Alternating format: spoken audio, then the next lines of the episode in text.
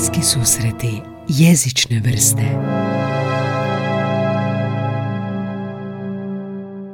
Globalna raširenost engleskoga od uvijek.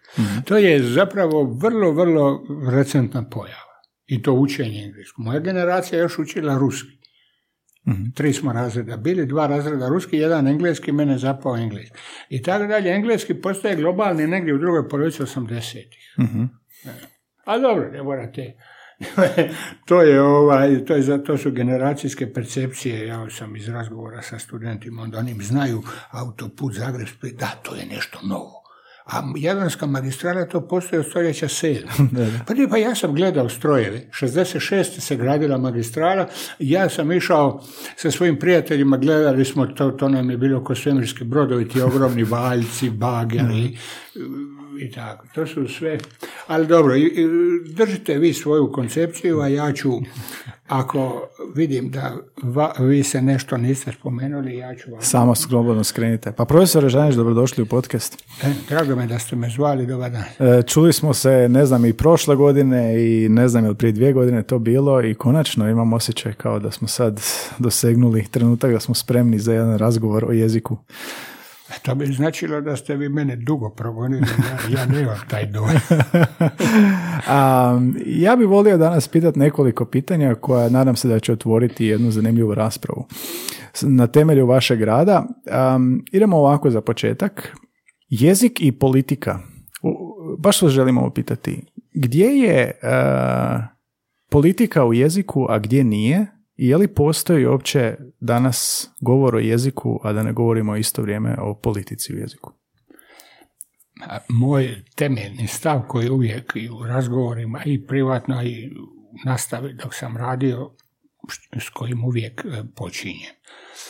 E, to je da jezika nema bez govornika, a govornika nema bez društva, jer čovjek je društveno biće. Mm. Govor o jeziku je nužno uključuje i govor u društvu, kao što govor u društvu kad, da, kad tad dođe na pitanja jezika. A kad govorimo o ljudskom društvu, naravno da govorimo i o e, e, političnosti, odnosno e, političkim aspektima ljudskog bivanja u mhm. društvu.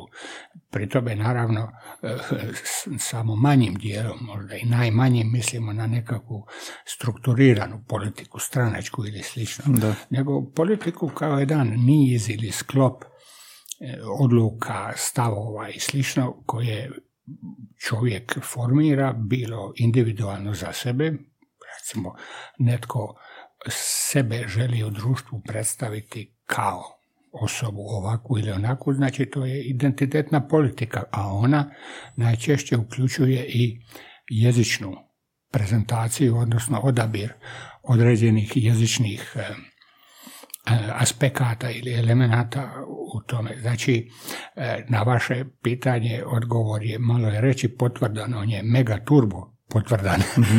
Nema, znači, jezika bez politike, ali politike shvaćene ne samo stranački, nego shvaćene u njenom najširem smislu kroz međudjelovanja ljudskih jedinki, ljudskih e, skupina. Iako je kad je Kapović bio ovdje i njegova cijeli postulat i životni dosta ovoga rad je na tome da je govornik najveći autoritet svog jezika. Ali govornik ne, ne može postovati individualno, nego je modificiran, on je pod utjecajem jezične politike, jer možemo mi uopće govoriti o dva strana, dva odvojena tijela ili je neposredno da mi svjesno, nesvjesno, namjerno, slučajno ćemo biti pod utjecajem, ne znam, političkih zbivanja, što se propisuje, standarda i slično kroz čitavo svoje obrazovanje i na kraju korištenja jezika kao govornik.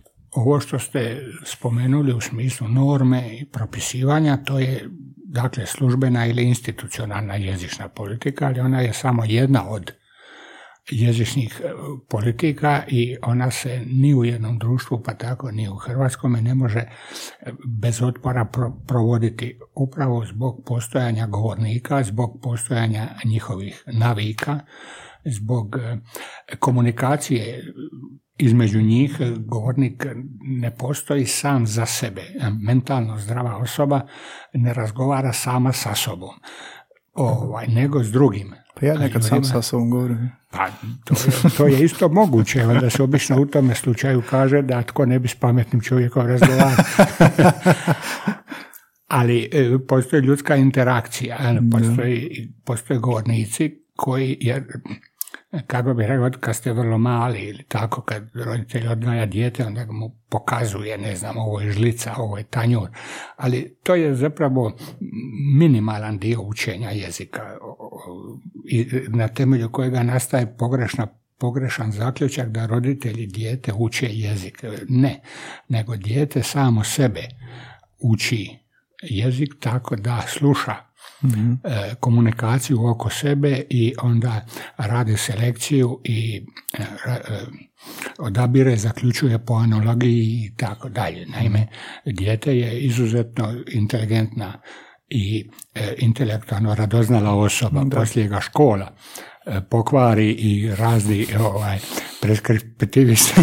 u kalupe. Tako, dijete samo uči jezik, uči ga kroz komunikaciju. I otud, otud dolaze ono kad se, recimo, roditelj kaže dijete kad stupnjuje pridjev dobar, onda kaže dobar, dobri i najdobriji. mm Onda odmah roditelj, čuj nemoj da te tko čuje, mislit će da smo te mi to naučili, to se ne kaže se tako, nego dobar, bolji, najbolji. mm Ali otkud da dijete zna da postoje pridjevi koji e, mijenjaju korijen u komparativu i superlativu. Kada dijete kaže dobar, dobri i najdobriji, ono to kaže na temelju savršeno logično izvedenog zaključka o tome kako se pridjevi stupnjuju i na temelju svih tih stotina i tisuća pridjeva koje je dotad čuo. Da. A tome postoje na terenu u nekim govorima hrvatskima zaista stupnjevanje pridjeva dobar, dobri i najdobri. Mhm. Samo što to nije ušlo u standardni jezik, a onda ono što nije u standardnom jeziku se percipira kao sramotno, kao ovaj, pogrešno, ali nije. To postoje ili, ili kad dijete kaže daj mi pijati. E, dakle, tu je dijete vjerojatno po analogiji sa glagolom smijati, onda imperativ je smij se, znači ako mm. e, pi, onda on iz imperativa pi, po analogiji sa imperativom smij se ili nemoj se smijati, zaključi da postoji infinitiv pijati. mm I to je, to je znak inteligencije. Inteligentnoga, to je znak pažljivoga slušanja, selekcije e, jezične građe mm i savršeno logičnog zaključivanja. Nije dijete krivo što je u povijesnom razvoju hrvatskog jezika nastao infinitiv piti, a infinitiv pijati nije. Mm. Iako bi, iako se mogli drugačije e, povijest dogoditi, ali da, povijest nije, e, ne može čovjek koji je po definiciji nesavršeno biće proizvesti savršen proizvod kao što je jezik. mm Ne može, jez, mislim, nesavršeno biće imati savršen odraz. da, da, istina. Spomenuli smo školu i tu se događa dosta toga i, i, dosta puta smo i u ovom podcastu i ne znam na onim te tokovima našli da škola ubija tu nekakvu kreativnost da se negdje nešto u školi gubi što nam postavlja nekaki, nekakvu vrstu okova u razvijanju mašte i kreativnosti. A opet djeca kad čitaju, kad, kad ulaze tek u tekstove, kad su djeca gledaju slikovnice, pa ostalom i ovaj primjer što ste vi dali gdje oni stvaraju te riječi, je li to nekakav ograničavajući faktor i na našu jezični onako slobodu, razvitak? Škola je nužna, to je valjda jasno, ne i temelj svakoga društva, to je međugeneracijski prijenos znanja bez toga se vraćamo u kameno doba. Ovaj, međutim, ono što ste vi htjeli pitati i što ne samo može, nego i mora biti tema i jest tema i u našem društvu i u drugim na, koja je prava mjera između mašte i discipline. Naravno da škola mora e, svoja, svoja znanja koje su skupile prethodne generacije prenositi novim generacijama na određen strukturiran i discipliniran način. Sad nije tu problem sa kemijom, matematikom. I Tu je problem s ovim, recimo, predmetima u kojima velik udio ima ljudska mašta kao prirodan čovjek bio i naravno onima koji se lako mogu politizirati, odnosno ideologizirati, dakle, a to osim jezika i povijesti mm. i tako dalje. Tu, tu je sad o, o ideologiji mi ne možemo pričati. Ovdje to je deseta tema, to kad me opet za dvije, tri godine pronađete. Možemo li nešto o mašti? E, e, znači, e, vi morate tu malu glavicu od sedam godina zaigranu koju ste dobili u razred na neki način staviti u red. Samo je sada pitanje kakvim pristupom. Mislim, učitelji su jedan najodgovornijih zanimanja mm. koje uopće u ljudskom društvu može, može postojati. Najosjetljivije od te, te baš učitelji te prve četiri godine. Ovaj, da ne prepadnete dijete, da i jezik, naravno morate, mora se naučiti standardni jezik. Zato da se da osposobite E, to malo dijete, budućeg funkcionalnog, aktivnog člana društva, da ga osposobite za nad, nadlokalnu komunikaciju. Tako da on na području toga standardnog jezika, koje u načelu odgovara području političke zajednice, dakle u našem slučaju Republike Hrvatske, mhm. ali i prije toga. Socijalističke Republike Hrvatske, Banske Hrvatske, Trojevne kraljevine Hrvatske. dakle, postoji politička zajednica koja osniva škole da svoje pripadnike nauči e, jednom jezičnom tipu koji im omogućuje da u svakom dijelu te političke zajednice mogu biti funkcionalni. Mhm. Znači da mogu posao naći, to je, kako bih rekao, to je korisno vlasti, jer vlast može komunicirati onda jednoznačno kroz zakone, kroz razne druge javne spise, sustave, zdravstvo, sudstvo, školstvo, a i svakom članu je društva korisno jer vi možete biti rođeni u točki A, a doći u točku B 200 km dalje i na standardnom jeziku ostvariti komunikaciju, trgovati i tako dalje, što prije niste mogli jer obično se uzimaju neki primjer, ono komiža i bednja. Pa ne morate ići tako daleko. To su ekstremi, da? pa možete, pa mislim, nije, nije nužno ići s kraja na kraj. Tu se može, na, na 100 metara nekad mogu biti razlike, samo te razlike ljudi u svakodnevnom kontaktu sami na neki način e, upoznaju. Ali kako se društvo razvija, komunikacija je sve kompleksnija i vi ne možete upoznati sve slojeve i funkcionalne kontekste jezika bez nečije pomoći. A taj pomoćnik, to vam je školstvo. Mm. Što se tiče samog standarda, cijelo vrijeme pada na pamet da smo mi dosta centralizirana država. Kad govorimo već o politici, ovoga Zagrebu dosta težimo, ovdje dolazimo iz svih krajeva, ostalom i vi i ja, zar ne? Um, Istina.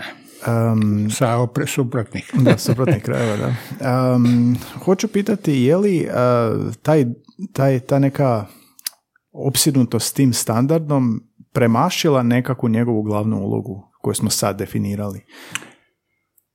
Ne postoji objektivna mjera, ali mogu govoriti na temelju iskustva i iskustva kao, kao kako bih rekao, profesionalni jezikoslovac, ali iskustva kao građanin ove zemlje, mhm. mislim da da. Mislim da je već krajnje vrijeme da se naše društvo počinje, počne na, u pogledu svojeg odnosa prema jeziku, javnoj komunikaciji, standardnom jeziku, ponašati malo opuštenije evo, čini mi se da je posljednjih godina gotovo iščezao, iščezda taj jedan paranoičan odnos, je nešto srpsko ili, ili ta. Tu i tamo naravno uvijek neko iskoči s takvim idejama, ali evo, mislim da se to da je to nestaro, hvala Bogu, najzad. Iako mislim da je to se, ni nadao sam se da će se ranije dogoditi. Evo, vi ste dvije, evo, dvije stvari. Vi ste iz Osijeka i vi ste, dakle, poznajete slavonske govore iz svojega iskustva. E, znadem iz razgovora sa studentima, mnogi studenti iz Slavonije su me onda znali pitati za objašnjenje i tako dalje. To je prestalo prije 6-7 godine, su se stvari valjda smirile. Ali oko dvije tisućite pa dalje kad sam se ja i zaposlio na fakultetu političkih znanosti, onda je to još bilo dosta svježe, pa su mnogi studenti e, ovaj, pitali me kao doživljavali bi neugodnu situaciju u studentskom domu ili u druženju sa kolegama kad bi Naravno da Slavonci znaju standardni hrvatski, ali, ali čovjeku kad se opusti, onda iziđe neka lokalna riječ. mm Pa onda tako i Slavoncu izletili, kad Slavonci između sebe razgovaraju, pa ih neko za susjednim stolom u menzi čuje, onda kad oni između sebe razgovaraju, onda oni spominju kašike, avlije, mm. kerove, peškire i razne druge stvari koje su vama bliske i poznate, onda što govoriš srpski.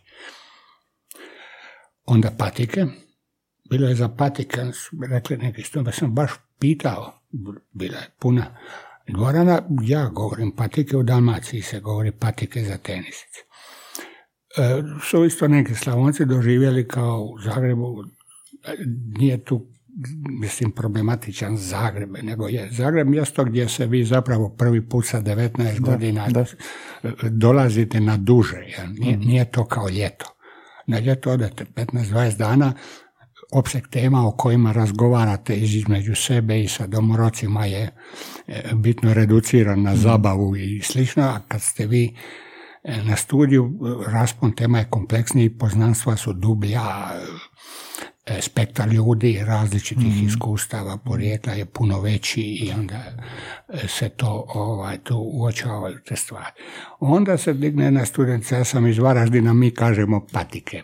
Onda se jedna, ja sam iz Međimurja i u nas se kaže patike. Onda jedna iz Lošinja kaže, ja sam iz Malog Lošinja i mi kažemo patike. Onda jedna iz Rijeke i mi kažemo patike. Cijela Dalmacija kaže patike. E, to vam, mislim, onda tko je taj tko maltretira, mislim, onda Srbija do Lošinja, ne, da. ne znam što da kažem, ovo do Karlovca znači još bila jedna skromnija varijanta. E, dakle, o čemu je riječ? Rade se o nepoznavanju. E, naravno, nekad se radi i o zlobi, ali pustimo to na stranu. E, zlobu ne možemo izliječiti, ali recimo neznanje ili nerazumijevanje, evo nadam se da možemo možda spriječiti. Odnos peškir ručnik. To nije odnos hrvatski-srpski. To je odnos standardnog hrvatskoga i regionalnog hrvatskog. Mm. U ovome slučaju slavonskoga i ličkoga, koliko znam i oni kažu peškir. Mm. Mm. Znači, nama Srbija uopće nije potrebna u razgovoru o odnosu između peškira i ručnika. I koliko ja znam, apsolutno svi slavonci znaju što je ručnik mhm. i znaju kada će upotrijebiti ručnik. A znaju kada će upotrijebiti peški. Znači, tu je odnos između regionalnog hrvatskog, ali hrvatskog, ne srpskog. Jer je, koliko znam, Slavonija u Hrvatskoj. Mhm. A i standardnog. To vam je ista stvar e, i sa nekim drugim govorima. Samo što se u Dalmaciji kaže šugaman, mhm za ručnik. A šugaman ne postoji u Srbiji. Mm. Tako da vi o dalmatincima možete misliti što god hoćete i o njihovu leksiku što god hoćete, ali kad dalmatinac kaže šugaman, ne možete mu reći što govoriš srpski. Zašto govoriš srpski? A Slavoncu može... Bliže, bliže smo. tu, se, tu se radi jednostavno o različitim tim aspektima ovaj, jezika i naime o tome da treba i to možemo se sad vratiti odnosno dopuniti vaše pitanje i moj odgovor kad ste pitali e, može li škola malo malo olabaviti rigidnost mm u pogledu jezika. Pa ja mislim da može i da bi trebala i neka inozemna pa i domaća iskustva pokazuju da to daje vrlo dobre rezultate. Znači, naprosto objasniti djetetu, a ne skočiti na njega kad kaže peškiru. Kao što su skakali na nas. Pa i danas mnogo skače. ja osobno, ja sam odrastao u Kaštelima kod Splita, kako se mogu sjetiti svog osnovnog školovanja i tako, nije, nije bilo. Ni kasnije u gimnaziji u Splitu nije bilo. Ali znadem iz razgovora, osobito s kajkavcima, osobito sa ljudima s kajkavskog područja, da su znali imati vrlo, da su ih učitelji, dakle, vrlo, kako bih rekao, agresivno mhm. ispravljali ili, ili odnosili se prema njima kad bi neki dijalektalni oblik ili riječ, ali i sintaktički. Govorili krivo je, krivo je. Da, da, da to, to znam. E sad zašto je to tako i to ja imam neku ideju zašto bi to moglo biti tako, to proizlazi iz određenih društvenih silnica za njih dvjestotinja godina, ali ako odemo i u tom smjeru nećemo mm. Ali dobro, nedvojbeno je da se radi o politici udaljavanja od srpskog 90 i da je onda paranoično se skakalo na sve što zvuči srpski, a nešto zaista je regionalni jezik. Pa bilo je slučajeva, znadem recimo, u Splitu se recimo govori tačno ne točno, nego tačno. A kad spećani govore standardnim, onda govore točno, naravno, mm kao i svi drugi. kao i slavonci kad kažu ručnik mm ili žlica. mm Pa svi znaju što je žlica. I nikad neće upotrijebiti kašiku u standardno jezičnom kontekstu. Nikada. mm Ali eto, postoji neko ko voli soliti pamet. Pa onda u autobusu i tako što govori srpski. politika udaljavanja od srpskog je bila politika koja je nanijela mnogo štete e, i osjećaju za jezik i samopouzdanju govornika. Ona je stvorila jednu vrstu uplašenog izvornog govornika, mhm, mhm. to je formulacija profesora Vladimira Anića. Se ljudi bojali neke izraze izgovoriti baš kao tačno je srpski. Nije, tačno je splitski.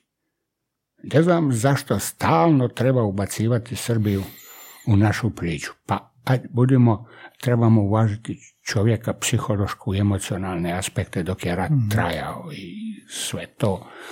O, to uopće nije sporno, ali je isto činjenica da je politika forsiranja razlika, izmišljanja razlika, nanijela mnogo štete, mnogo štete i unazadila jezičnu svijest govornika stvorila za izlazili su ti jezični savjetnici. Izlazili. To, je, to je gotovo na granici bilo, kako bih rekao, javnog terora, verbalnog, verbalnog e, terora. mm I to se, eto, počelo nešto smirivati koliko sam ja dok sam radio mogao vidjeti.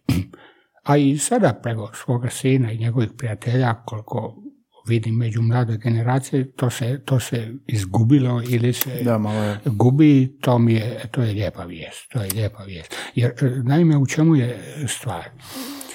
Kako ja na to gledam. E, postoje naime i dvosmjerni, postoji utjecaj hrvatskoga na srpski, znate, samo mi to ne znamo. Da, ne ali, ali kad vi promatrate recimo u Srbiji ove njihove rigidne E, jezične savjetnike. Pa Su od nas. A pa čujte sve ove riječi, nazivi za sportove, osim nogome, gdje je ostao futbal u srpskom.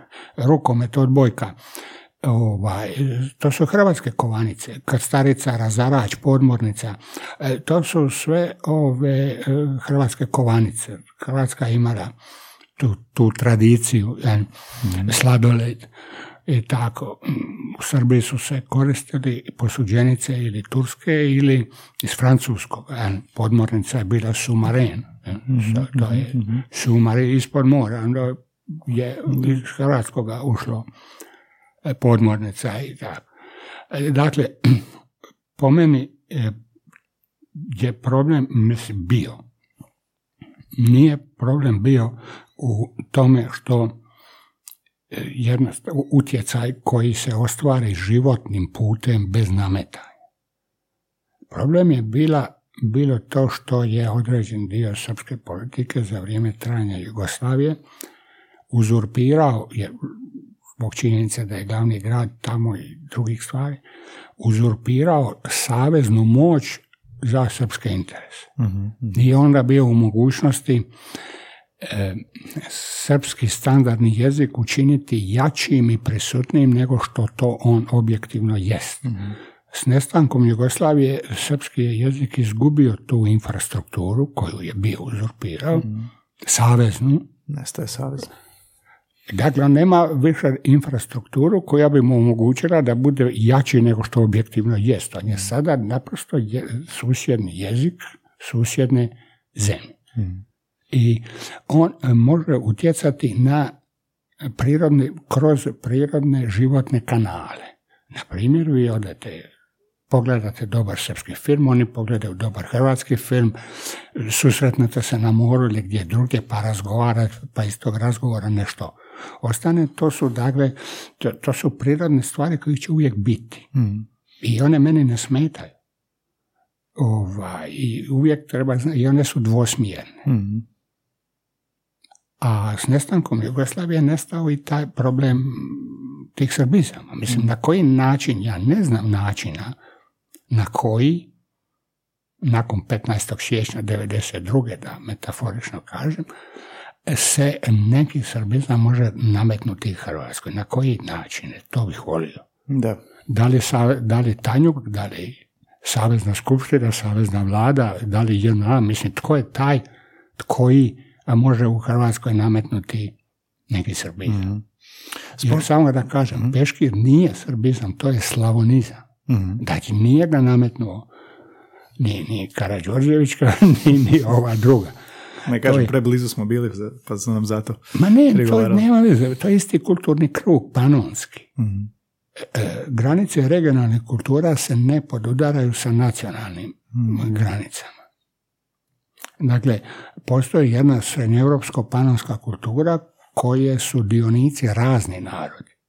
Među njima i Hrvati i Srbi. Dio Hrvata i dio e, Srba. I Slovaci, i Mađari, tako dalje. Ali to je regionalna kultura ko- koja se ne podudara sa nacionalnim granicama i tu nastaje zabuna. e. Nacionalni, je, nacionalni jezik, to je standardni jezik, na hrvatskom je to ručnik ili žlica. A unutar te kulture regionalne gdje eto participiraju i Hrvati i Srbi, ne svi Hrvati i ne svi Srbi naravno, ovaj, onda se je peškir. si. To su za, meni se čini da su to upravo nevjerojatno jednostavne stvari. Eto, ili društvo ne mari da pouči ljude u te jednostavne stvari ili, Ili naravno manipuliraju iz, u politikanske Da.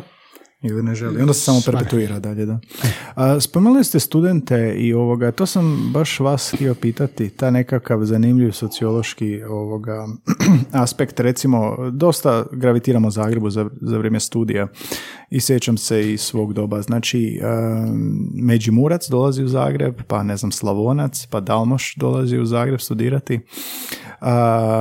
I onda nakon par mjeseci se vraća doma pa mu kažu roditelji kako to zvučiš kao Zagrebčanin. Pa kad se vrati nazad pa mu kažu u Zagrebu i dalje se čuješ po doma. A, Mislim da su to normalne stvari. to su normalne stvari, ali ja hoću pitati, jel, jel tu nekakav običan sociološki, ovoga, sociolingvistički aspekt toga da jednostavno si u drugoj sredini i prilagođavati se jezik, ili tu ima, ili tu posrijedi nekakva onako minimalna pasivna agresija po kojoj ti od srama ili ne znam čega nastojiš se više prilagoditi novoj sredini jer ćeš se osjećati, osjećati izoliranije. Ako si dosljedan svojem dijalektu, ako si dosljedan svom govoru. Ali, e, gledajte, n- čovjek može biti dosljedan sebi, svom porijeklu, svom e, formativnom okolišu, regi- regiji koja ima jezični aspekt, ali u drugoj sredini tu dosljednost on mora prilagoditi e, novom okruženju. Da, da. Vi možete, e, e, nije dobro ništa forsirati. E, u, pr- u principu, e, e, pustimo na stranu zle ljude, normalni, dobri ljudi. Oni od vas ne očekuju da vi postanete Zagrebčani. On će vas poštovati kao osjećan koji je došao u Zagreb, on će od vas traže nešto drugo. Samo kaže da, da uvažavate Zagreb i njih. Ništa drugo ne tražimo. Ne morate vi progovoriti kaj. Samo se ne smijete smijati ljudima koji govore kaj. da, da. Stvar je vrlo jednostavna. Ali jer ne, ne osjećate da ispod toga isto leži nekva, nekakva, a, zahvaljujući svim tim politikama uz koje smo odrastali, nekakva netrpeljivost? Ja mislim da ne, da je to manje više medijski, medijski ovaj, proizvedeno velikim dijelom oko nogometa prije svega i u čemu je, u čemu je velika odgovornost naravno na e, braći Mamić i toj ekipi. E, Hrvatska jest centralizirana zemlja, ali to je još i prije rata ovaj, se izgubio taj, ta ravnoteža regionalna i Zagreb je toliki koliki je, to je tako i općenito unutrašnje migracije idu prema Zagrebu i prema obali, to je proces koji se mm. vjerojatno neće e, promijeniti, tako će ostati, ali jezično ako gledamo, recimo, dijalektološki, onda možemo hrvatske unutrašnje migracije otprilike ovako kategorizirati, jer vi ste mene ipak tu zvali da razgovaramo o jezikoslovnim mm temama, a ne o migraciji i tako. Ali opet, Povezano. jezika nema bez ljudi. Znači, ako uzmemo štokavsko današnje stanje, štokavsko područje je emigracijsko područje. Ja govorim o unutrašnjem. Da. Dakle, ne, Irska me sad ne pa, zanima. da, Irska ili ova županija Minhensko-Frankfurtska. nego, nego govorim o unutrašnjim migracijama, uključivši i Hrvate iz Bosne i Hercegovine. To je isto dio unutrašnjih migracija. Znači, štokavsko područje je emigracijsko. Znači, ljudi iz Slavonije, iz Hercegovine, iz Bosne, iz Like, se iseljavaju iz tog područja. Prema Zagrebu ili prema obali. Znači na povijesno neštokavska područja. E, povijesno čakavsko područje mm. obalno, ono je recimo pola-pola. I imigracijsko i emigracijsko. mm Imigracijsko je na to područje se štokavci doseljavaju iz zaleđa, ali i sami stanovnici obale migriraju prema Zagrebu. mm A kajkavsko područje je imigracijsko. Mi se ljudi samo doseljavaju. mm Kajkavci se ne ne migriraju. Govorimo o velikim brojima, nije da, sad tu stvar da se neka Čakovčanka uda na pad, nego govorim generalno o, generalno o tim e, strujama. Kajkavci migriraju unutar kajkavskog područja, ne znam se, iz Krapine u Varaždin, iz Vrbovca u Križevce ne post... Dakle, e, oni ne, ne emigriraju sa svojega područja. Sad, ako pogledamo povijest standardnog hrvatskog jezika, koji je zasnovan na novoštokarskim govorima jekavskog izgovora, što je izvanredan izbor te gajeve generacije. E, to je tako inteligentan, inteligentna i dalekovidna odluka kao da je nisu Hrvati donijeli. dakle, da osnovica nacionalnog, nadregionalnog e, jezika, komunikacije e, bude novoštokarska i jekaština. Međutim, tu ima jedan hrvatski specifikum koliko ja znam jedini u Europi. Tome nije, e, to nije govor glavnog grada, niti je, e, su jezične prakse, bilo pisane, bilo govorene. E, glavnog grada utjecale na oblikovanje standardnog jezika. To je neobično, jel da? To u Europi takav slučaj nemate. Standardni švedski je na govorima te regije Melaren oko Štokholma, e, standardni slovenski na Ljubljanskome i tako. E, vi imate zemalja u kojima e, glavni grad nije u cijelosti dao osnovu za standardni govor. Recimo u Danskoj je kopenhaški govor 100% samo podignut na razinu više da postane standardni danski.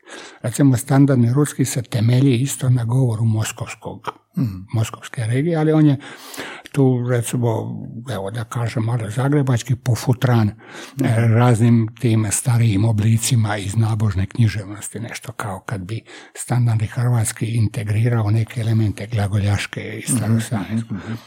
Standardni italijanski se temelji na govoru toskanskog građanstva iz 19. stoljeća, ali je e, e, prilagođen rimskom, rimskom izgovoru.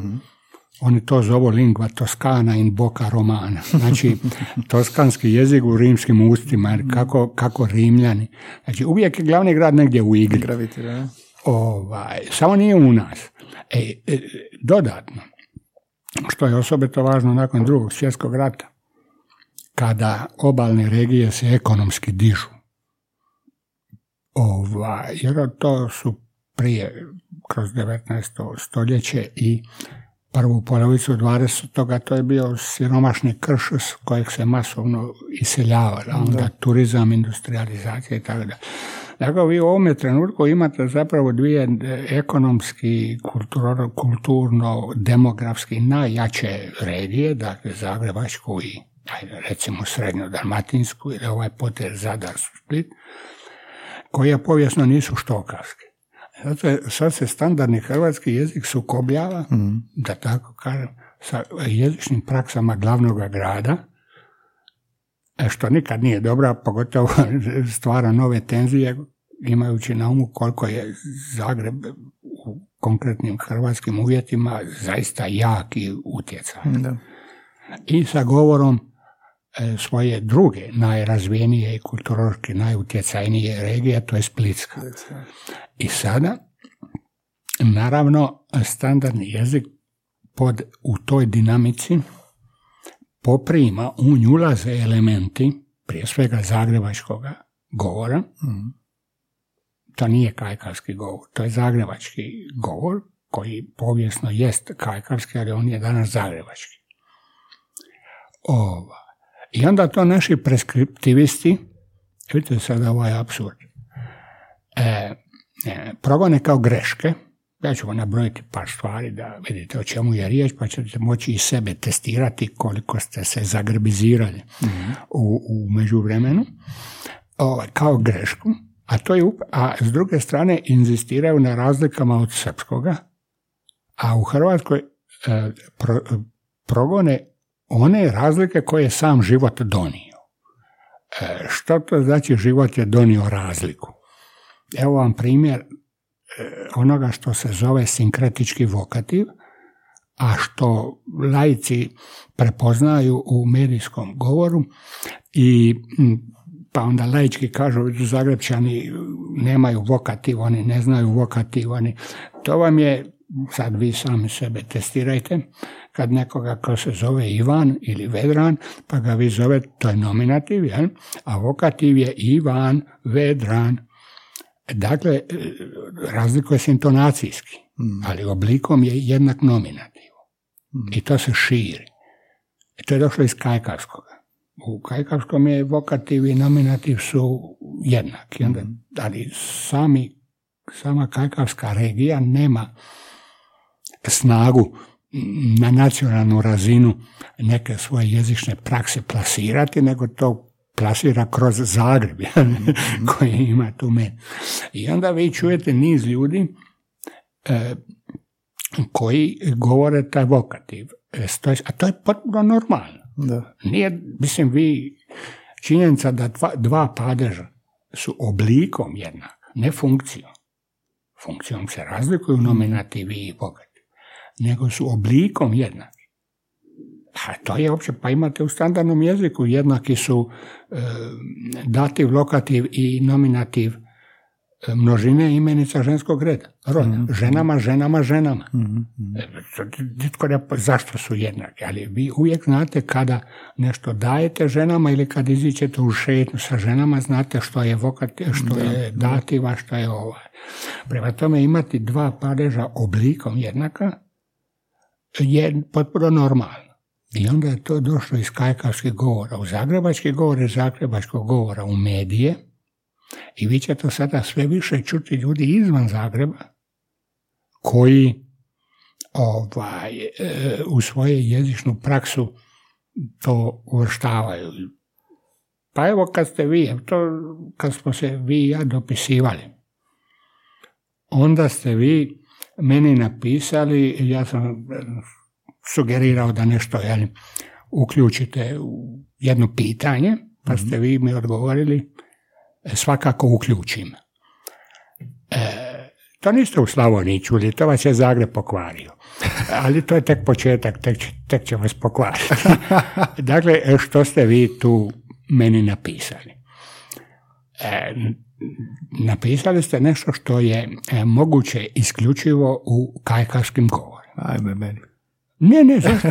Ako ste odlučili živjeti u Zagrebu, onda... Da, ali uopće nisam ne morate toga, biti da. iz... Pa naravno da niste svjesni, jer živite normalno bez predrasuda i ne dijelite ljude po tome kako govore i po tome gdje su se rodili. Ali ne možete pobjeći od svoga okruženja, jer se vi ovdje družite s ljudima. Da. E, pa eto vidite. Kako ćete se družiti ako nešto onda ne pokupite od njih, a oni će od vas, samo vi to ne znate. Da, da, da, da. Morate im staviti prislušne uređaje. Pa dopisivati se s njima. Dakle, u štolkavskim govorima, dakle, koji su vaši materinski idiomi, u čakavskim govorima i u standardnom jeziku. Budućnost se može, buduća radnja se može izraziti na dva načina. Futurom, uključiti ću, i prezentom trajnog glagola. Mm. Uključi, u, recimo, e, dolaziti. Dolazim sutra k tebi. Je tako. Ali ne možete prezentom trenutnog ili svršenog glagola doći. Mm. Ali kajkavci mogu. U kajkavskome se budućnost može, e, buduća radnja može izraziti i prezentom svršenog glagola. Dođem sutra kod tebe. Mm.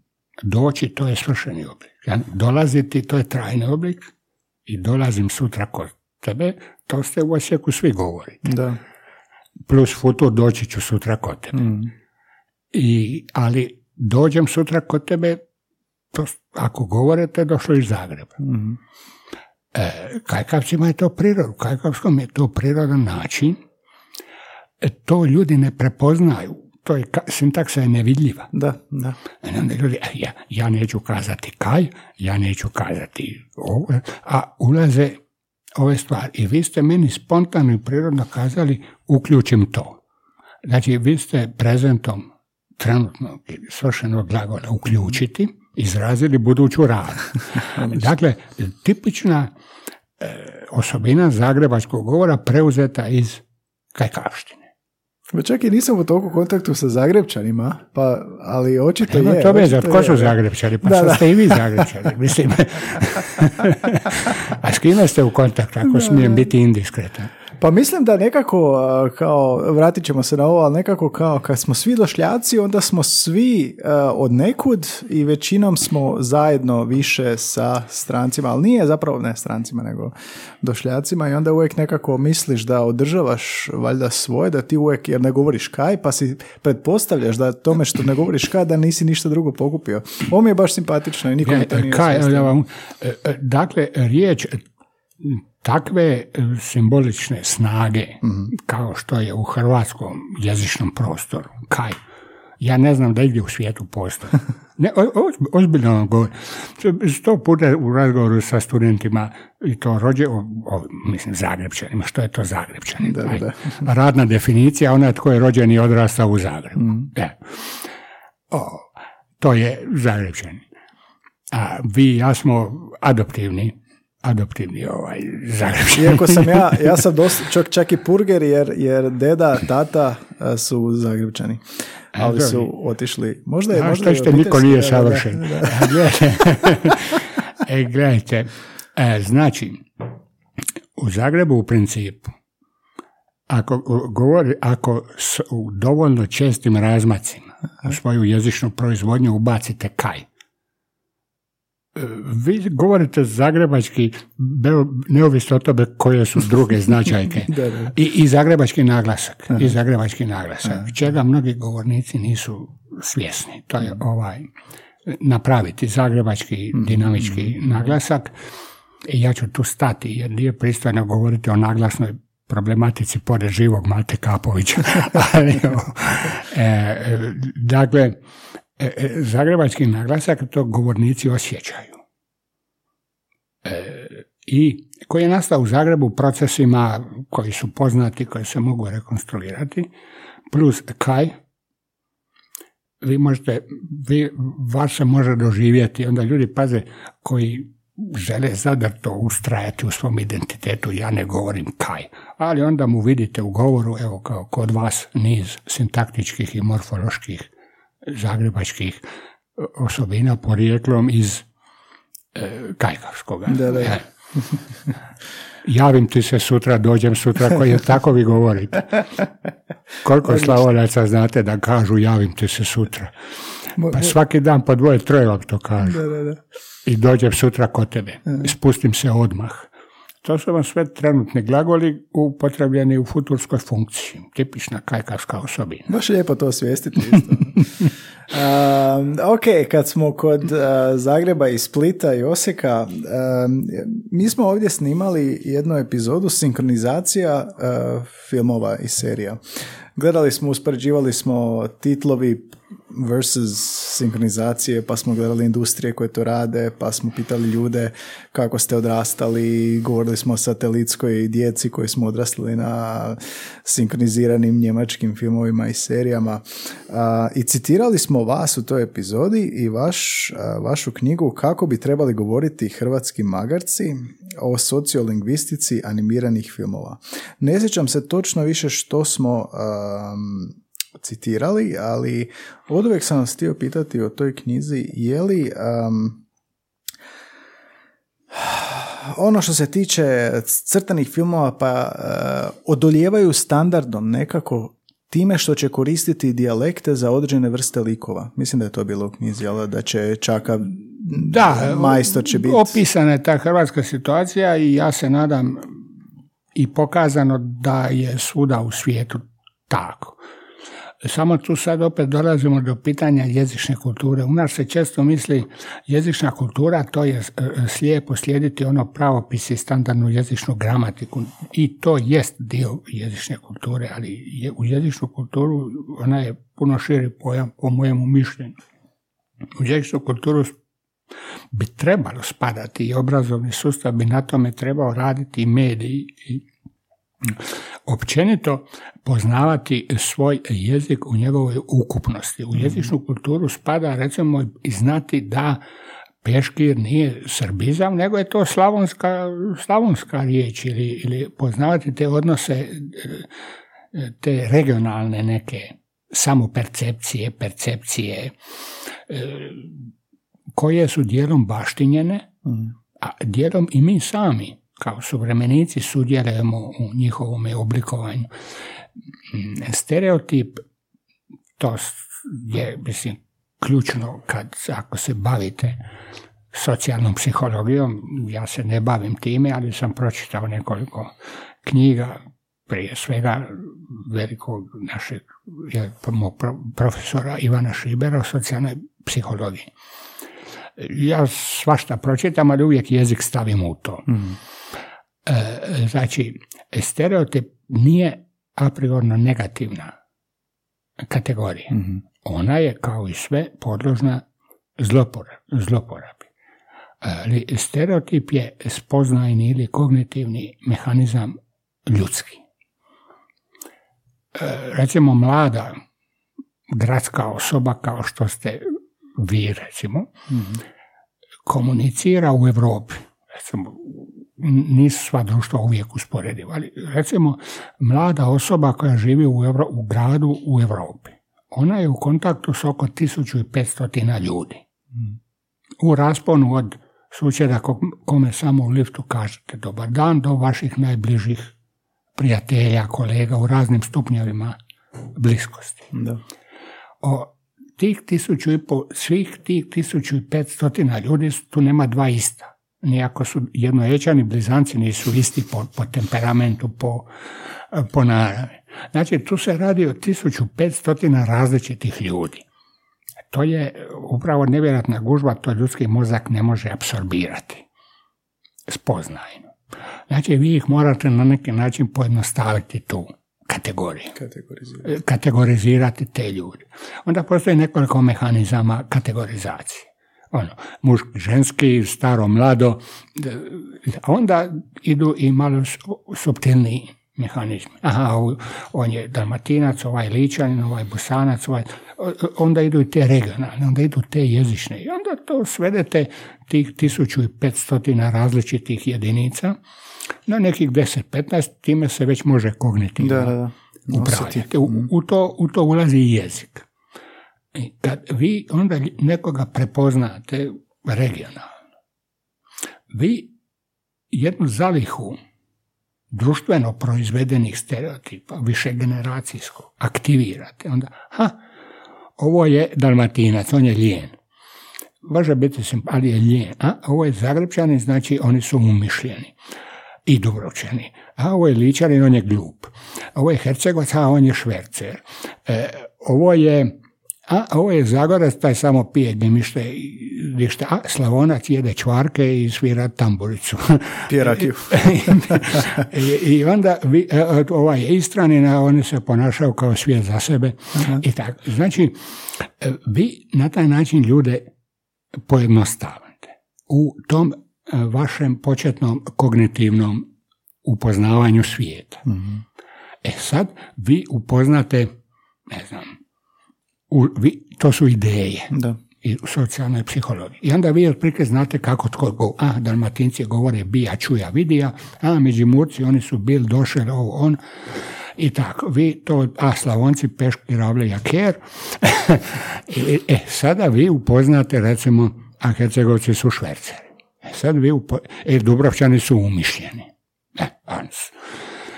Onda sad vi upoznate, ne znam, nekoga Vlahu iz Dubrovnika. A Vlah uopće nije umišljen čovjek. Ne, ono, mislim, jednostavan, skroman čovjek, komunikativan. E sad, kako vi a, razrješavate odnos između tog nekog stereotipa i konkretnoga Vlaha? A, ti Vlaho, ko da nisi Dubrovčan. Da, da. znači, ili ono upoznate, ne znam, Jozu iz Ljubuškog, Jozu uopće nije švercer, ono, mislim, pristojan čovjek, a ti Jozo, ko da nisi Hercegovac. I on, A to je onda rečenica. upoznate, upoznate Šimu iz, ne znam, bra, s Brača. A on vrijedan, radišan čovjek, uopće nije ljenčin. Pa ti Šime kao da nisi Dalmatinac. Znači, to su ti mehanizmi ili upoznate nekog iz Zagreba, on uopće nije umišljen. Jednostavan čovjek pristupa. Kad ti kao da nisi Zagrebčan. O, znači, to su ti e, kognitivni mehanizmi. Oni e, funkcioniraju u društvu. Na vama je što ćete vi s njima napraviti i kako ćete se s njima nositi. Ono što čovjek može napraviti je da ne zlorabi stereotip kao vrijednostnu hate- kategoriju da bi huškao na druge ljude i stvarao mržnju i netrpeljivost. I drugo što možete napraviti kao razuman čovjek i pošten da e, e, imate uvijek na umu da onako kako vi vidite druge i drugi nekako vide vas. Da. A to ne mora nužno biti pohvala.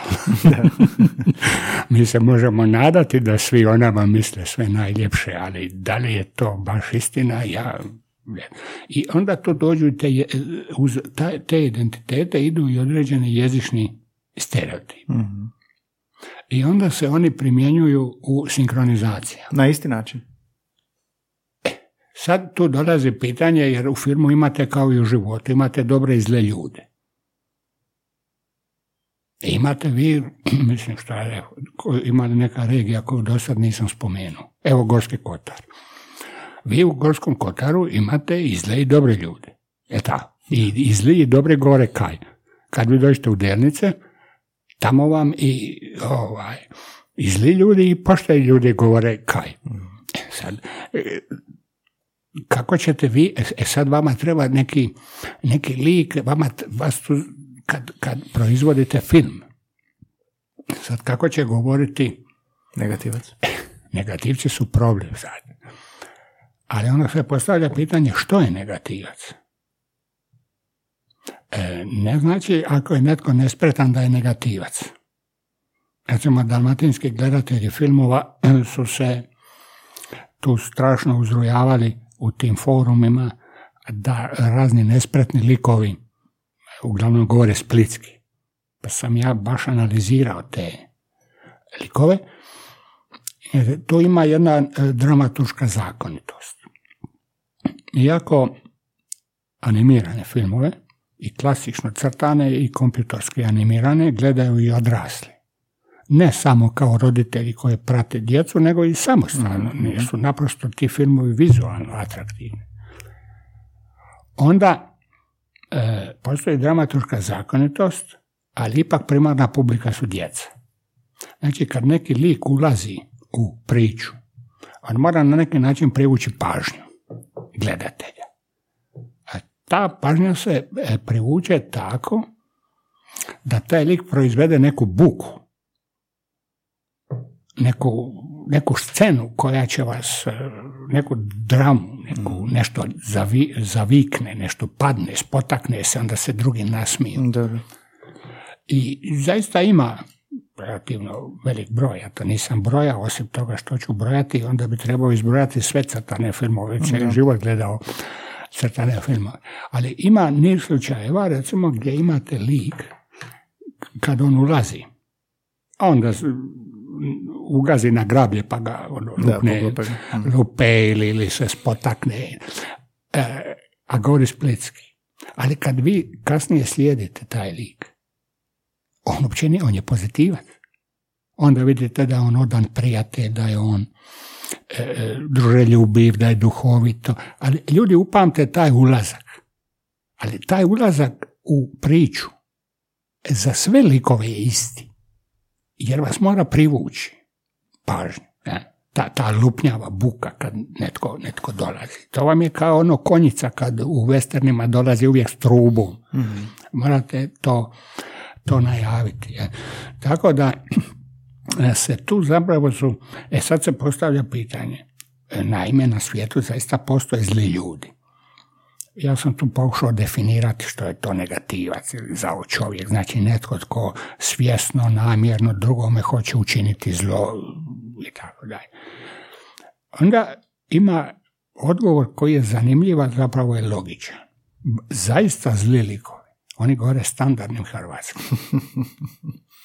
Gdje se vidi a nisu se baš svi sinhronizatori i svi postproducenti dogovorili, nego je to zaključak do kog su oni spontano došli, želeći izbjeći društveni konflikt. I ako zaista zao čovjek, e, onda vi ne možete reći da je neka regija identificirana sa zlim ljudima. Zgodno, ali opet možda iz tog ima neka pouka za koja je pouka? Pouka je da mi trebamo i sebe odgajati, ne samo svoju djecu. Roditelji znaju da moraju djecu odgajati, pa se trude.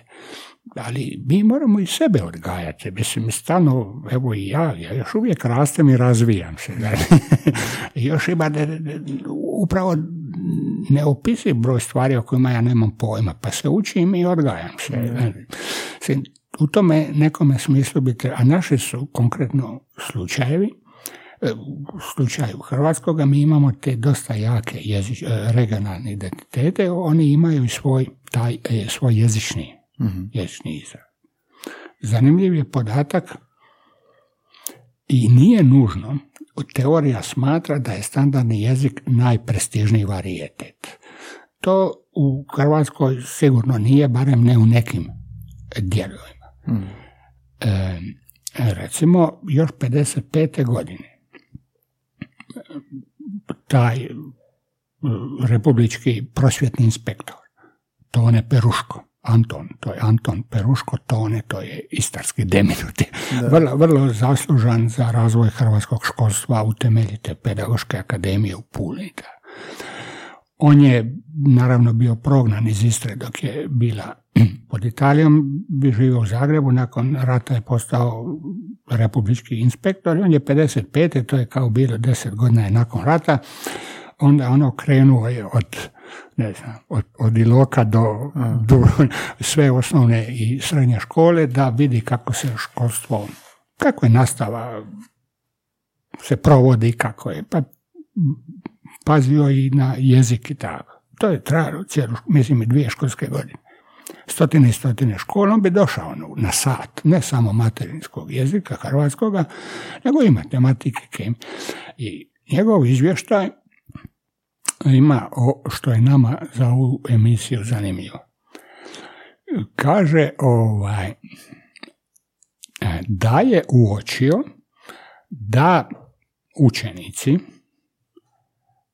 i nastavnici, i to uključujući i hrvatski jezik, u nekim krajevima e, e, uopće na nastavi ne koriste standardni hrvatski, nego govor svoga kraja, jer je on njima prestižniji nego li standardni hrvatski. E sad ja vas pitam, on, on, on je naveo tri grada, kaže, onda kaže i na još nekim mjestima to nije imenovao.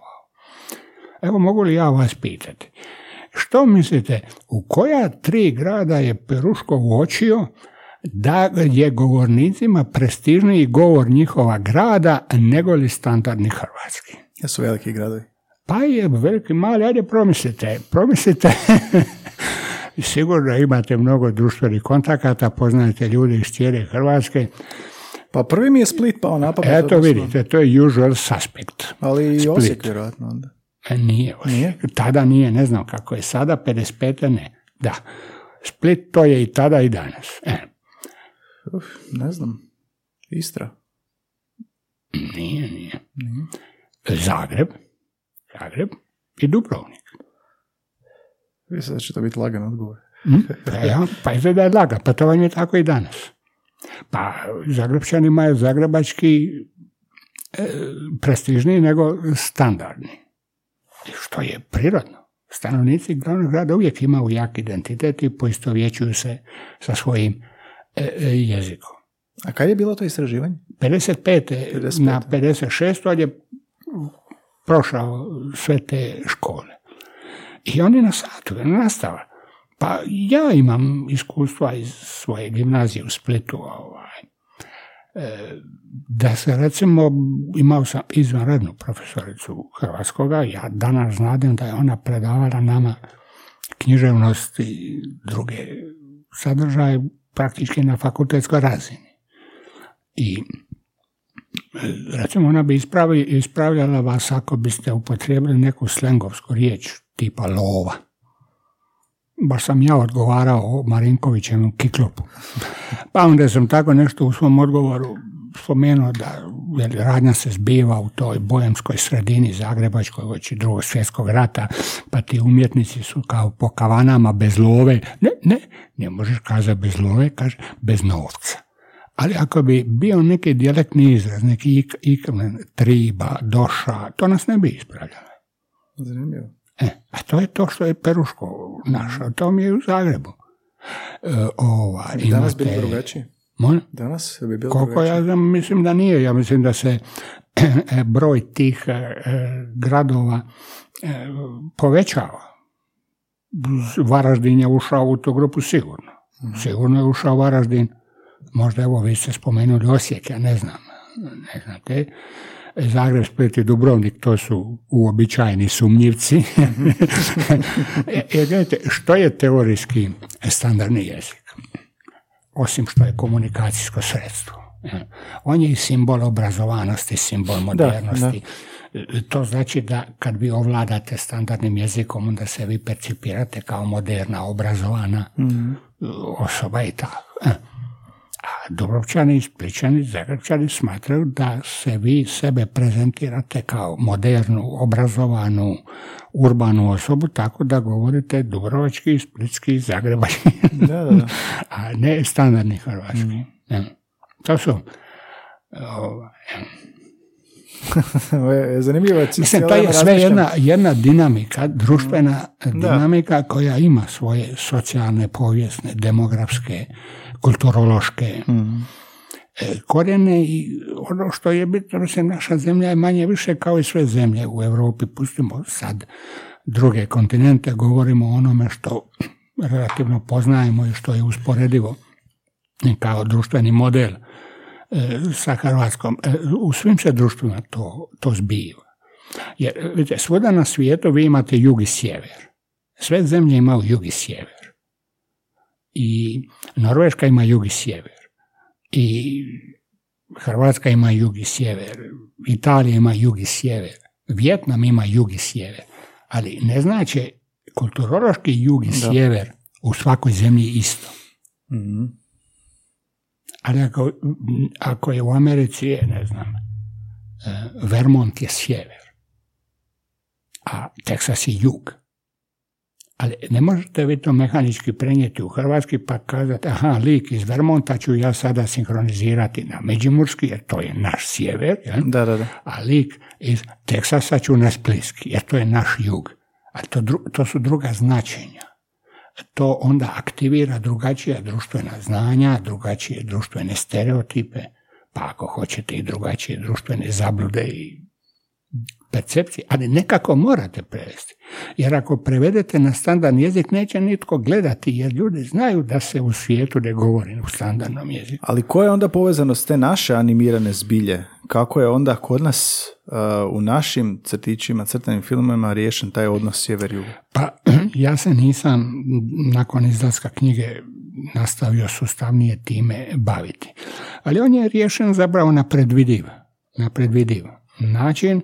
E, Dakle, naš sjever to je Zagreb, a naš jug to je Split. E, Sad vi možete e, postaviti, postaviti pitanje, ima još i drugih, jel, ne znam, zašto ne u nekom filmu staviti varaždinski govor kao, kao sjeverni, ja ne znam, jug, ne znam, korčulanski. U čemu, stvar je u tome što građani, gledatelj, neće prepoznati varaždinski govor i neće prepoznati korčulanski govor ili ne znam ko, ili metkovički govor, kao govor juga. A splitski će prepoznati. Zašto? Jer je Split kulturno jak i on je na nacionalnu razinu emitirao svoj govor. Kroz glazbu prije svega, ali i na razne druge načine. I onda vi automatski prepoznajete, a splitski govor to je jug. A znamo kakvi su južnjaci, oni su lijeni, oni spavaju i tako dalje. A Zagreb se prepoznaje. Znači, tu se opet koriste neka zate, neki zatečeni društveni odnos. Samo, eto, nekako bi trebalo poraditi na tome da ljudi ne, ne vide odmah u svemu zlo ili urotu. A zato što je polarno napravljeno, Zagreb protiv Splita, rivalstvo koje je Zašto ste vi preneseno. rekli protiv? Zašto postoji rivalstvo u, ne znam, zbilji? Rivalstvo u nogometu, Ri- rivalstvo... rivalstvo nije protivština. Mislim, kako bih rekao, rivalstvo nije rat. Da, postoji Da, rivalstvo. ali će možda zato likovi, e, ne znam, e, lisice, ne znam, sad napamet govorim, protiv Vuka ispasti tako zato što je gledateljima potrebno predočiti polarnost i najpredočljivija rivalnost je Zagreb-Split zbog e, svega, jel da, odnosno, evo, uzmemo nogomet čisto, da li se to onda koristi baš zato da bi se prikazala to suprotnost? ovako odnos Zagreb-Split, jedan od važnih aspekata toga odnosa. Stjecajem okolnosti, te su dvije regije, nisu to samo gradovi, to su i njihove regije.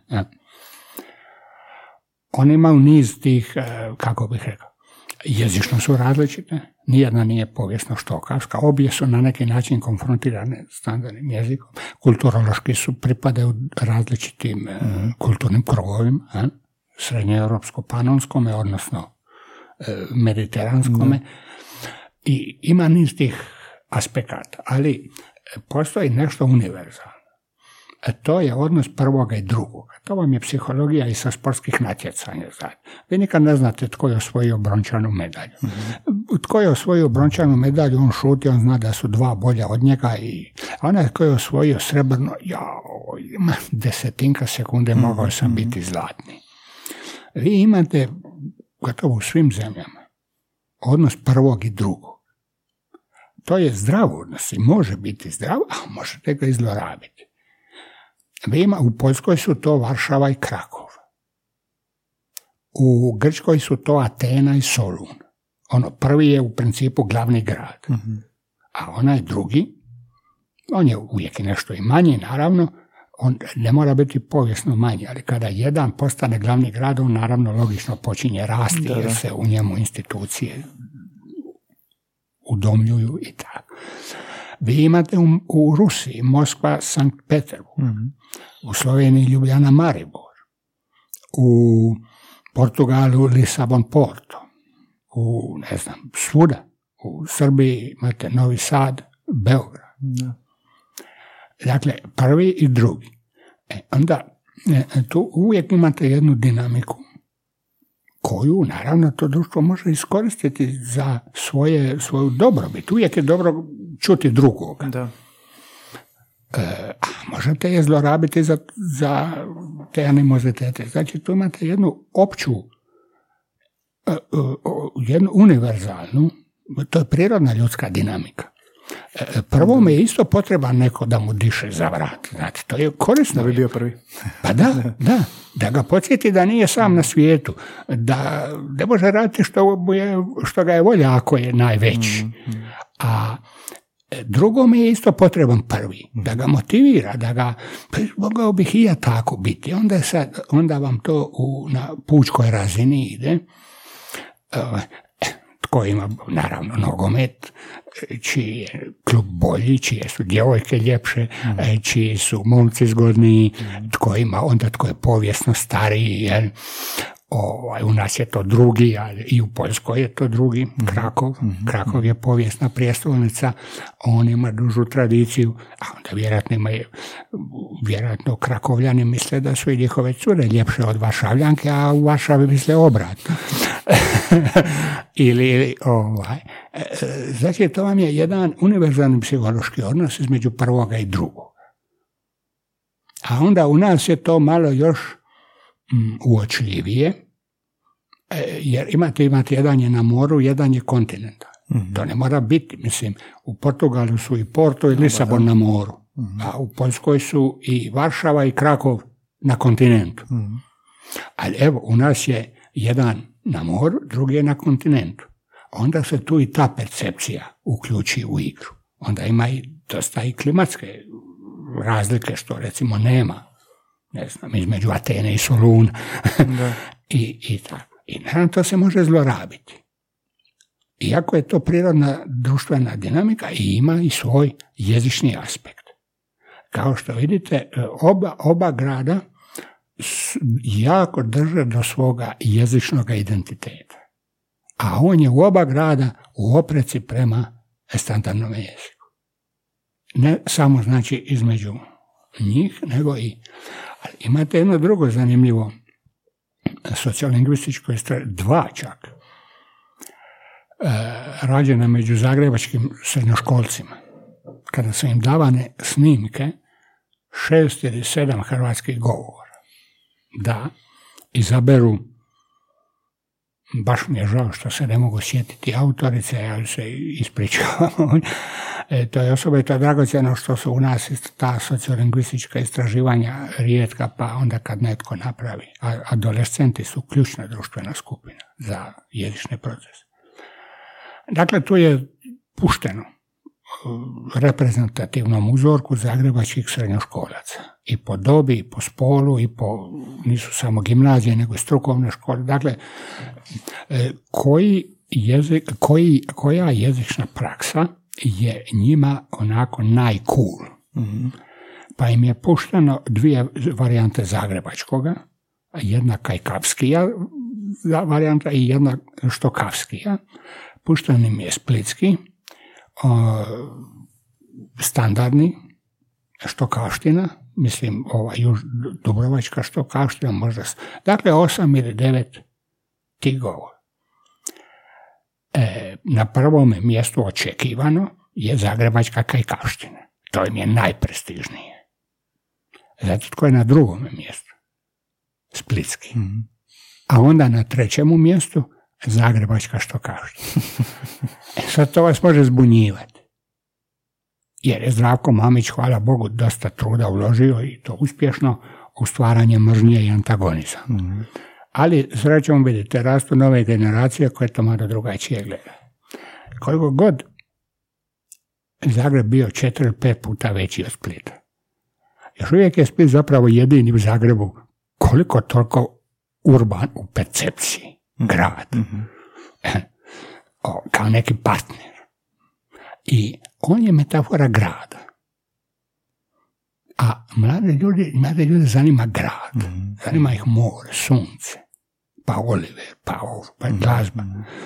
I onda, e, vidite, ur- urbanije, urbanije asocijacije proizvodi splitski, nego li zagrebačka štokavština.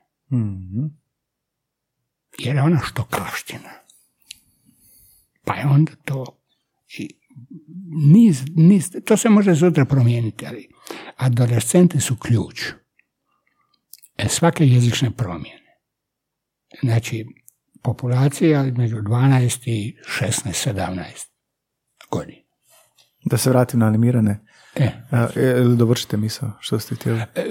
to sam htio reći da m, ta e, istraživanja, kad, da ih je više, kad bi općenito naše razmišljanje o jeziku više uzimalo ove, u obzir društvene činjenice promatralo jezik, život jezika u društvu.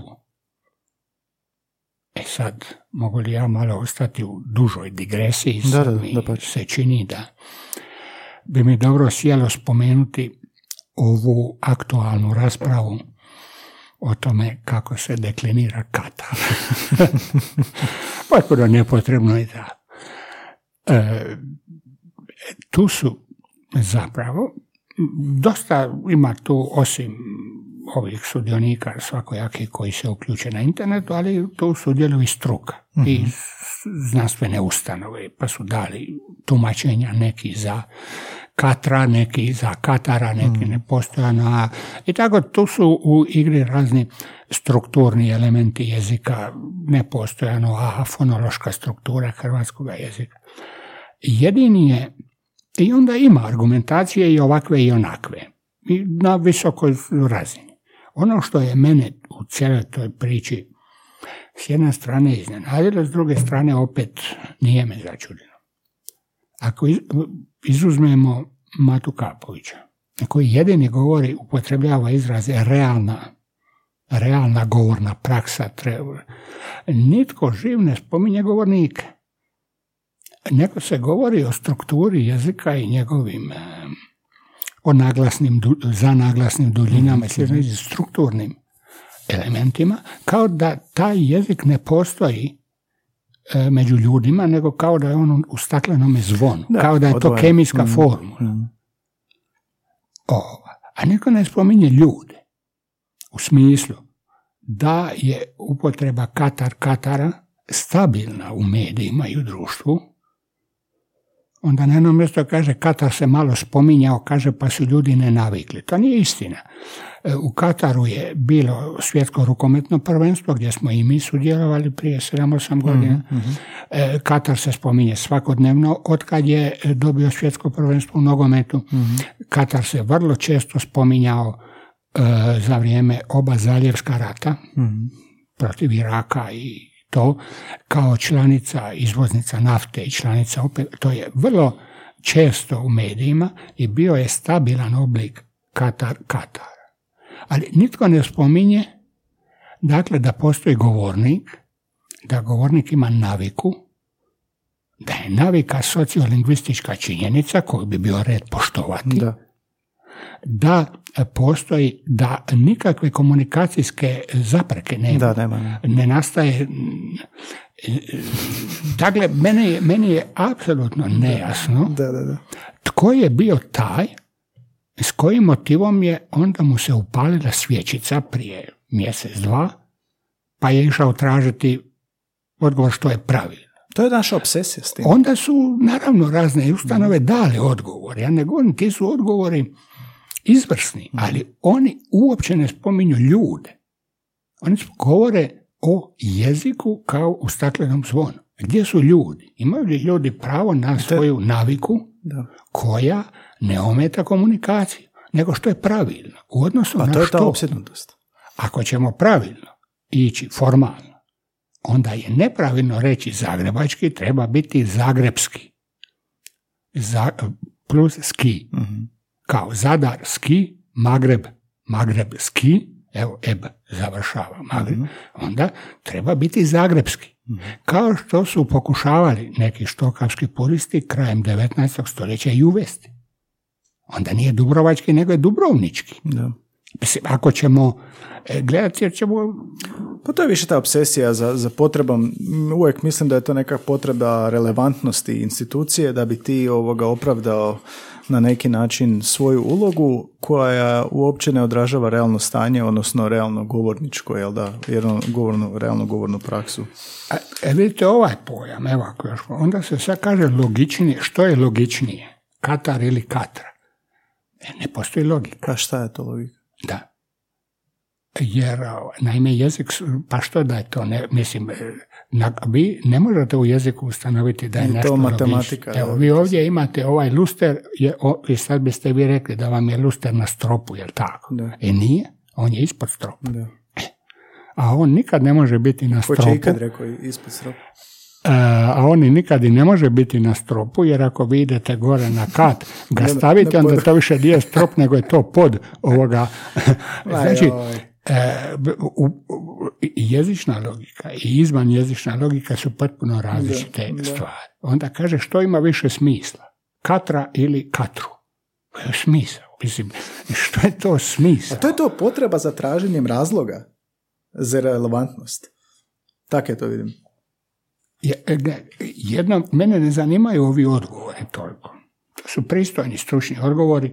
E, Uglavnom su, ako zanemarimo ove psovače internetske, internetsku kanalizaciju, e, to su stručni odgovori koji su dali ljudi sa jezičnim obrazovanjem i tome se nema ništa zamjeriti, osim što je meni jako neobično što se nitko nije dosjetio spomenuti da u medijima, u društvu, u komunikaciji već stabilno imamo ovaj oblik. E, mene zanima osoba koja se prva obratila za pomoć. Me- ja bih volio znati tu osobu koja se obratila. Dakle, nekom institutu za jezik. Institut je od, pristojno odgovoriti kad vas se pita. Oni su dali jedan odgovor. Mene zanima osoba. Koji je to trenutak kad je netko digao htio sam reći digao slušalicu, vidite, to nam je ostalo iz vremena fiksnih telefona. Da, da. I nazvao institut i molim vas, je li Katar, Katra ili Katar? Ta- taj me trenutak zanima. To je osoba koja je ono s početka našeg razgovora bila ona koja su u školi govorili šta treba i kako treba i onda cijeli život zapravo treba čizmu da joj, da joj se propiše. Nešto funkcionira, potvrđeno je u- među govornicima, potvrđeno je u medijima, stabilno je. E, Onda nađete u odgovorima, to je nova riječ. Uopće nije nova riječ, mislim, već deset godina je. Ma, s obzirom, dajde sad da se to za neku zemlju kao što je Butan koja se ne spominje nikada. Katar je baš relativ, prilično frekventno spomenut, spomenuti toponim. Da. A, imam još za kraj jedno vaše pitanje koje pitam sve goste, ali vidim da imate nešto na sitnom, sitnim slovima ispisano. Fine print. E, Znam da ste mi prije emisije rekli da ste još se htjeli neće dotaknuti, a da ja nisam. Je li bilo nešto? Pa puno sam ja toga, ali nećemo mi ovdje sada dane. dane Za uvijek- uvijek ima i drugo gostovanje, Bah, vi ćete to i u montaži možete, e, kako bih rekao, e, spomenuti. Ja sam pribilježio, evo to sam pretpostavio možda ćete neke stvari me pitati ili možda ću ja nešto, ali je naš razgovor išao druga. Da, I uvijek, to je uvijek. uvijek, to, je- to je izvrsno da, da idemo prirodnim tokom i ja se samo nadam eto, da je to bilo, bilo zanimljivo. E, Svakako je. Svakako ja je. u zadnje vrijeme mogu jedan spomenuti e, kako e, ne postoje dva jednaka društva, samim time ne postoji dva jednaka sustava jezičnih odnosa. A Mene, ali sociolingvistikom koja mene zanima najviše, dakle društvo, kako jezik u društvu funkcionira, jer ljudi žive u društvu, ovaj, tu, tu puno tu dominira gotovo ekskluzivno angloamerička škola. Oni su osim toga Amerikanac je i stvorio sociolingvistiku. Ali ona u jednom trenutku meni nije mogla poslužiti da protumačim neke procese u hrvatskom društvu, oni sve više su zaokupljeni tim svojim i rasnim temama i slično koje u hrvatsko, hrvatsko društvo nisu da. i relevantne, pa sam počeo malo sustavnije čitati talijanske radove, to nije isto usporedivo, ali dekako su mi bliži tako, tu sam naišao na pojam nova dijalektnost. Nova dijalektnost? Da, nova dijalektalita ili nova dijalektalnost. I čini mi se da bi o tome mogao reći dvije, tri riječi za vašu, vašu emisiju. Da ovaj, jer je to primjenjivo na hrvatsko društvo, mislim imam i niz primjera. Nadam se da ću kao aktivni umirovljenik o tome i dospjeti pisati.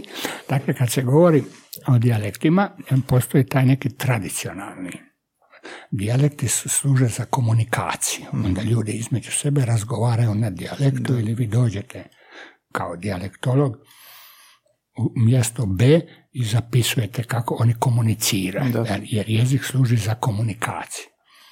Nova dijalektnost upućuje na jedan nov fenomen. Dakle, dijalekt je živ, ali ne služi više za komunikaciju ili ne služi samo za komunikaciju. Znači, vi i ja možemo komunicirati recimo na standardnom jeziku, a možemo na dijalektu. Ali, dijalekt neke nove funkcije poprima koje nisu komunikativne funkcije, nego su identitetne funkcije ili su simbolične funkcije. Ili se javlja dijalekt u glazbi, vrlo, to je osobito za Hrvatsku zanimljivo, jer naši veliki festivali su od početka regionalni mhm, festivali. Mhm. Krapina, Požega, e, Melodije Istre, Kvarnera, Melodije Jadrana, kroz glazbu, kroz filmove, kroz govor likova. To je naravno uvijek neka stilizacija jezična. Ali, ali film nije dijalektološka studija. Film vi gledate kako je počeo rat na mom otoku ili onaj, onaj o navijačima gdje je Rene Bitorajac, Zagreb 80. Kako, da, da, da, tako, e, to, govori, to je jedna stilizacija, e, ali o tome ne se ne smije govoriti kao o manje ili više vjernom prikazu nekog zagrebačkog govora u dijalektološkom smislu, mhm. nego taj govor u filmu se uzima kao činjenica za sebe Dakle, e, može se reći da on ne postoji u stvarnom životu, postoji u filmu, mhm. ali i to je život.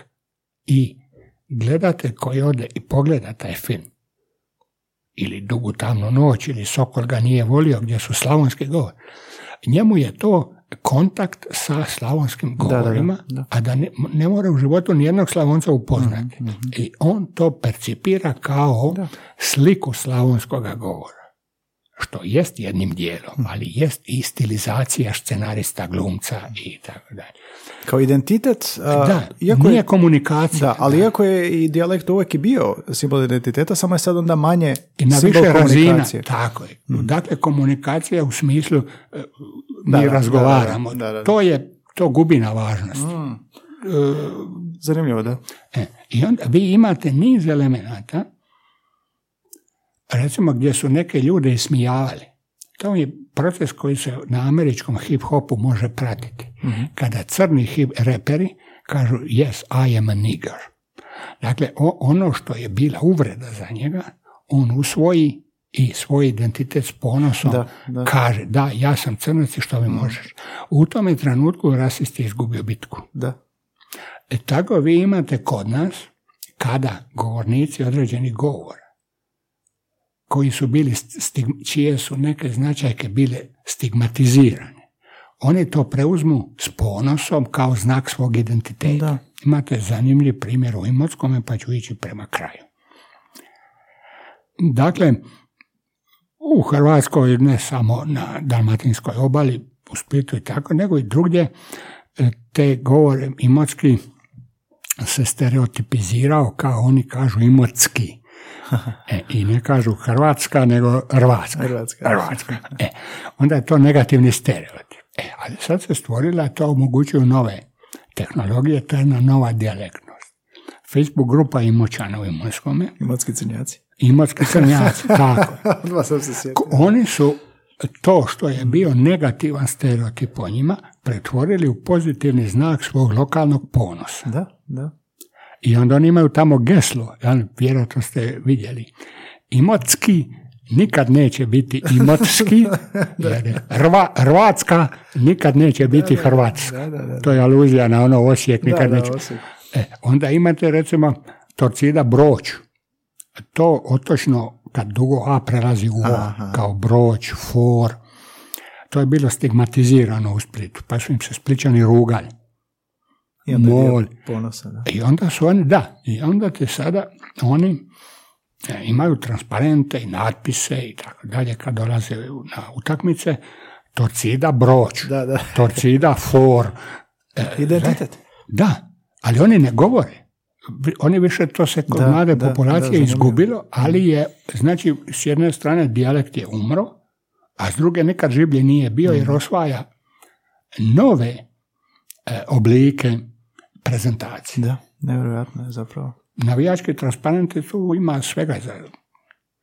Ponos. Je dijalekt kao identitet i ponos. I još više ako je ovoga bio stigmatiziran. Da, da, i glazba, film, Ste stvar. e, i tako dalje. Ovaj, Osobito glazba je za Hrvatsku vrlo važna s obzirom na, s obzirom na ove te naše, evo, dakle, preko te dalmatinske glazbe koja nije regionalna, ona je nacionalna glazba. jel? Ovaj, dakle, zanimljiv slučaj da je jedan regionalni idiom e, stekao nacionalno značenje Da. u jednom upot- u jednoj upotrebnoj domeni, naravno on ne istiskuje standardni jezik. A, profesor, ovo je bilo fascinantno i ovoga nismo ni stigli do ovog rada, to ćete morat mi opet doći. I sad za kraj imam pitanje koje, eto, nezahvalno je pitati vas nakon svega ovog razgovora, ali tako sam počeo podcast i sad kod mi kriv, da mi odgovorite na jednostavno pitanje, to je što je za vas jezik u jednoj riječi, ako je moguće. Pa to je, vidite, da ste me to odmah pitali, ja bih rekao tu jednu riječ i ne biste, ne bismo trošili struju. To je mijena, jezik je mijena. Mijena. E, mijena, dinamika, dinamika, mijena, uvijek novo, novo, novo. Proces, proces. Nije konačno stanje, to je, to je bilo neprirodno. Iako ono, nekad se čuje, jezik se kvari. Ma, da. To onda implicira da postoji neko zlatno doba kad je jezik bio neiskvaren, pa se onda od nekog trenutka počeo uh, kvariti, ali kad je, kad je to? Je, je uvijek dobar. On je uvijek ona, točno onakav kakav e, govornicima Da, i- treba da izraze svoju svoju okolinu, svijetu u kojemu žive samog sebe. Mm. Općenito i ti prijevi tako. dobar, loš, kvari, uopće ne, nema smisla. Jezik se mijenja. Da. Jezik se mijenja i sad današnje vrijeme zbog poznatih razloga je ubrzalo te promjene. Da. I onda svi smo mi, imamo navike, to je ljudska osobina, ne samo mi, malo stariji, nego i mladi ljudi imaju navike, to kad je pr- promjena brza, onda, onda se ljudi misle, teško je to, onda Da, to se teško, ah, moramo sebe odgajati i truditi se. Da, da tako, da pratimo. A, profesore, hvala puno na gostovanju, nadam se da je bilo ugodno. Meni jest, a sad ja Meni se isto. nadam da će netko ovo i poslušati. to se mi uvijek nadamo, da. Odlično, hvala puno na vremenu, hvala na gostovanju, hvala na a, fascinantnim a, istraživanjima vlastitih i tuđih. A, m, e, ne znam što još ovoga za kraj reći, osim slušajte nas opet idući ponedjeljak. Evo, zahvaljujući profesoru Žaniću i sličnim e, gostima. Umirovljeno. umirovljenom profesoru Žaniću, ali i dalje profesoru, jer profesirate.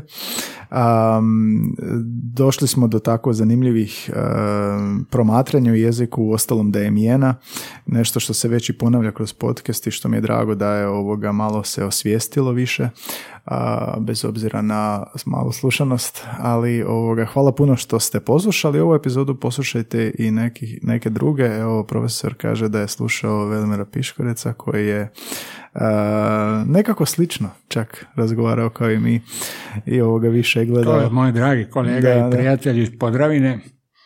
E, kad bih ja znao ovaj, pjevati, ja bih to njemu i otpjevao, ali mu nisam otpjevao, e, samo sam ovako ovaj, narativno za njega ovu pjesmu Podravino povišću pretrujen. to je metrički, to se njemu, to se njemu jako sviđa. Eto, nadam se da će poslušati ovo, poslušati epizodu. A, hvala puno gostovanja, slušajte nas opet idući ponedjeljak, eto, bliski susret i jezične vrste, susret s gostima koji se oslanjaju na jezik i promatraju kako se mijenja i mijenjaju se zajedno s njim. A, čujemo se opet idući ponedjeljak.